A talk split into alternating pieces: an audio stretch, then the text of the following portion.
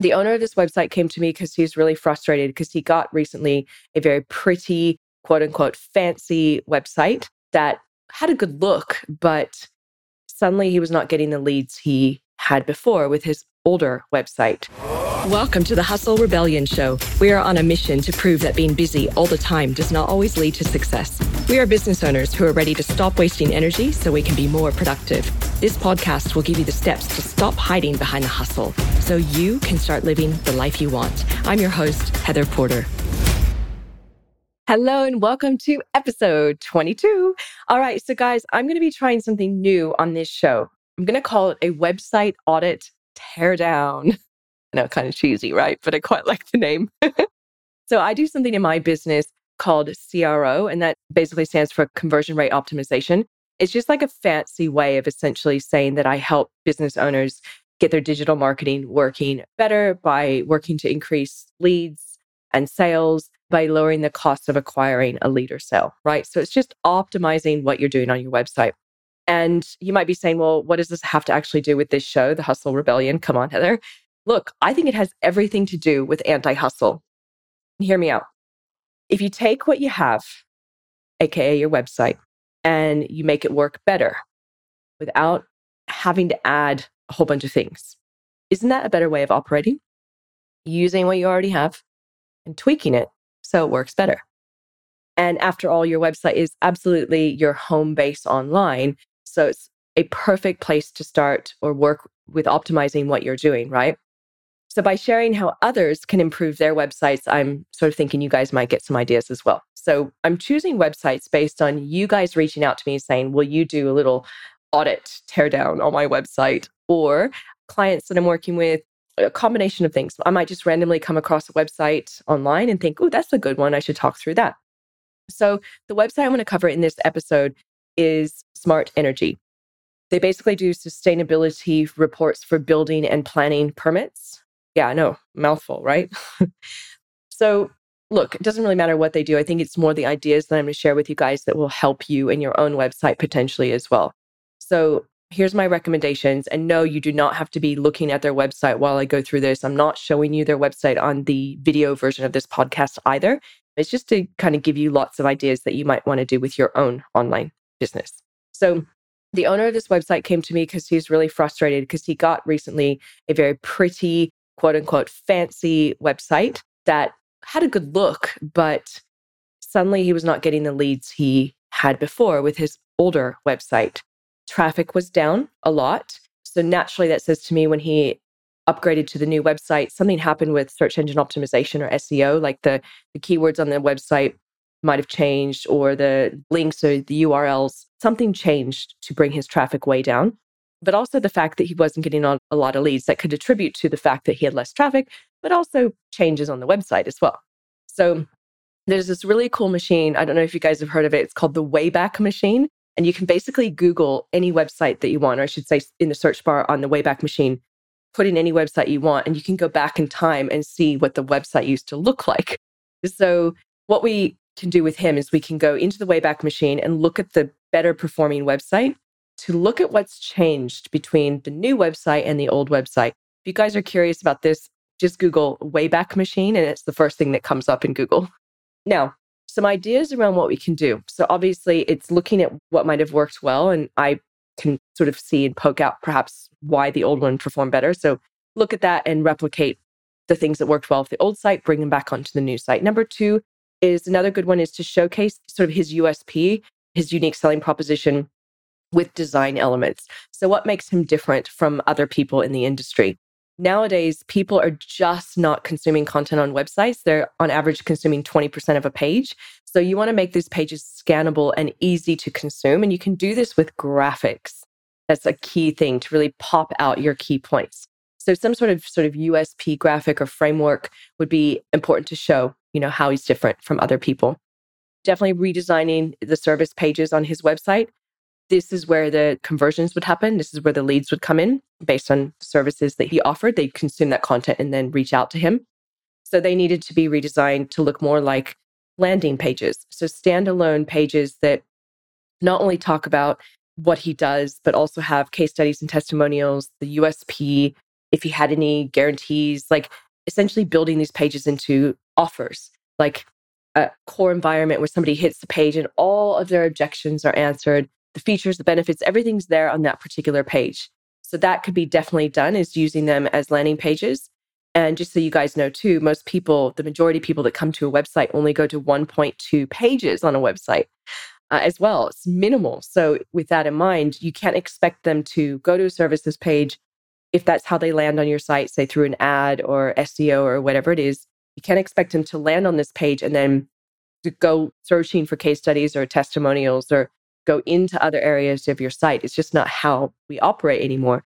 So you want to have these is you know really cool environments. So guys, a landing page by the way is just a page somebody lands on. That's all through traffic. So nice controlled environment with all the information that he needs rather than just sort of a light information about the service. You want to package it in a much more exciting way. We would look at that for the services pages. We could set up Google Ads as well. Google search ads could be handy for him to test going into the top two service pages. So we already know the two that we're converting the most for him in the past. So now could be the time to, you know, like I said, look at the old site, bring in those elements, design these as landing pages, send some ads to them, and you can fine tune and tweak and measure sort of your offers, your headlines, what you're saying, both in the ad and the page to get a better result. There's things you can do called split testing where you're testing messaging on a landing page that you send ads to to come up with something that will convert better. So, yeah, using direct traffic, paid traffic is the fastest way to get people into a page to then test and measure what it's doing.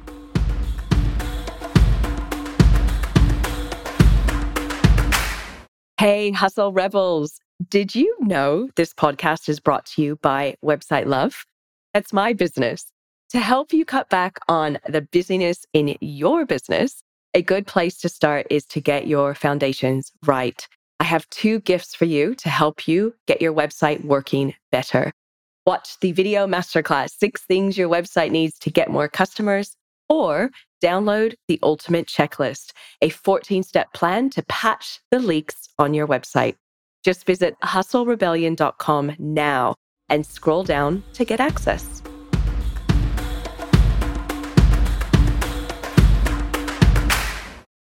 The blog. So he can definitely use the blog area better on his site, more of a strategy piece. So by reaching out to ideal clients that he potentially obviously wants as prospects to interview them, rather than reaching out to them to try and sell them, he reaches out to them to interview them as a thought leader. This is kind of like a foot in the door idea or method to essentially then promote what you do. Because if the conversation goes a certain way and you're getting along and the interview's good, they might reach out and say, Well, yeah, what do you do? Tell me more about what you do.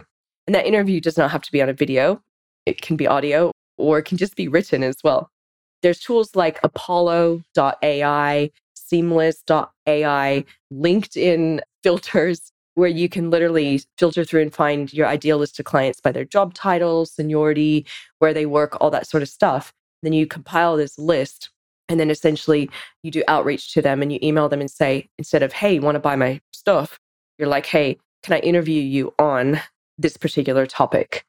In his case, it could be around the space of building, right? So if he's in that sort of sustainability reports for building and planning permits, it might be around something around the building space.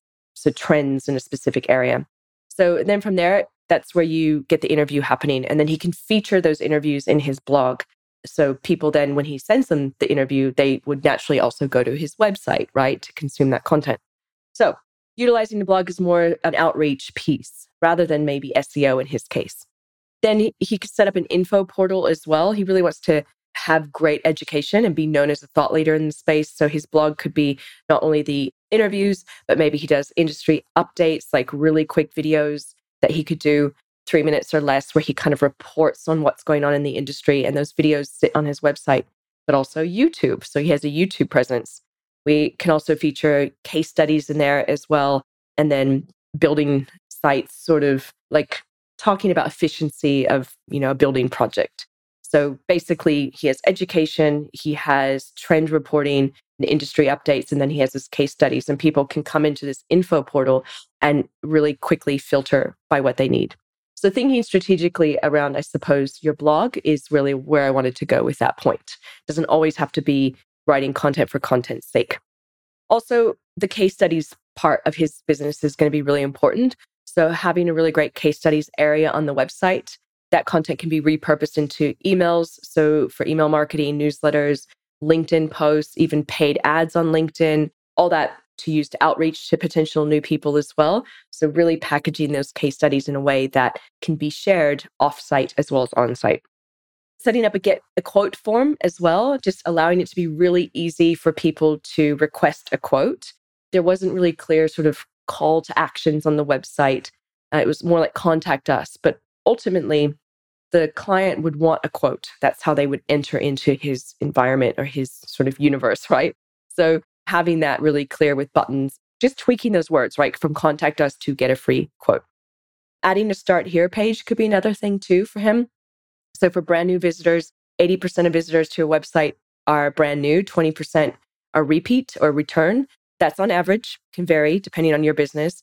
But if that's the case, then there's a very few return people, right? We want to get people that are new to our website very quickly to the right place as quickly as possible. So a start here page could be good.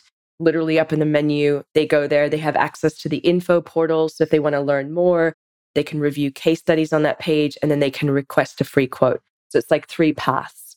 Oh, you're new here? Here's some amazing information where they can, like I said, filter and find information based on trends and interviews and all that. Or they can very quickly request a free quote, or they can see case studies, depending on where they are in the customer journey and how exposed they are to what he does as a business or how much they want what he's offering as well. They'll have three pathways there. And then the last thing as well is to allow people to book in a call if they're not ready to request a quote. So that was something he was saying is like, you know, some people, yeah, are ready to just go straight into the form and go, yeah, I want a quote. But some people like the old school method of I like, I just want to talk to you. And again, that comes down to you guys knowing your customers as well, right? And how they operate. In his case, he knows that a lot of them just want to pick up the phone. So booking in a call could be a potential other option where book in a call or get a free quote. So a few things in there and lots of ideas. I'm sure there may be a few things that came up for you guys, whether it's just treating each of your core pages as a landing page, as a fully self closed environment that has your USP and your framework and your testimonials and your case studies and your features and your benefits and your FAQs all in one page so people don't have to go off and try and search for important things to make a decision maybe using a blog more strategically than what you are. That could be a potential other one, but maybe you have some other ideas in there as well.